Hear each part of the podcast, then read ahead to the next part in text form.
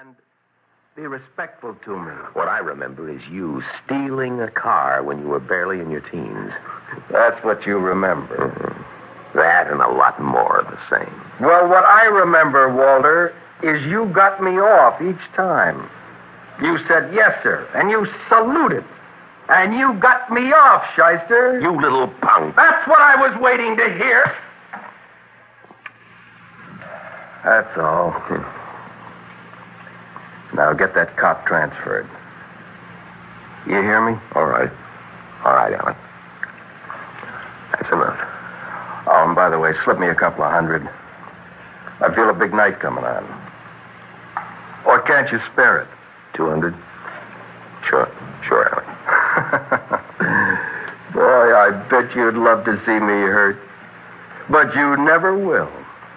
Because whatever happens, I'll always have you to get me out of any jam. Isn't that right, Counselor? Sure, Allie.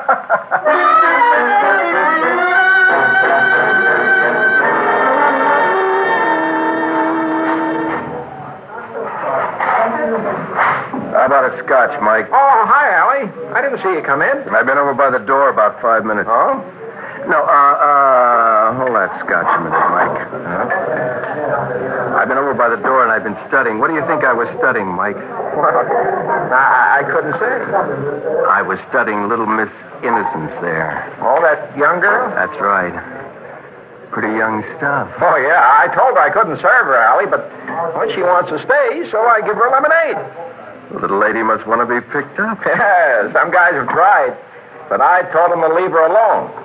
Do you appreciate that? No. she didn't really want lemonade, did she? Nah, she wants to feel big, Allie. She wants to feel important. I've been what you call uh, protecting her. You've been what you call saving her for me, No, no, Mike. Allie, you know, she's pretty young. Uh, what did you say, Mike? Nothing. Just remember who owns this bar. I, I didn't mean nothing, Allie. Sure you didn't. I'll take that scotch now, Mike. I'll take it over there beside the little lady. Oh, sure, Allie. And I think for the little lady, well, after a lemonade, a daiquiri. Nice and strong. Sure, Allie. Hello there, cutie pie. Oh. Hello. I got a surprise for you. Oh? I am a magician. Oh! Well, can you say anything but, oh? I don't know. All right, we'll find out. You see Mike, the bartender over there? Yes? Now, what would you think he's going to do? Oh, I don't know. Yes, I do. I can tell you. He's going to come over here and tell you to get away from me. Okay, that's what you say he'll do. Mm-hmm.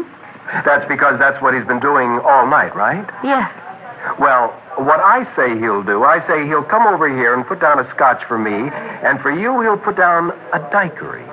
Oh. And I'll say, that's all, Mike. The little lady and I want to be alone. And he'll say, sure. oh. And he'll go down the other end of the bar. I don't believe it. Here, Allie. Scotch and a daiquiri for the lady. Thanks, Mike.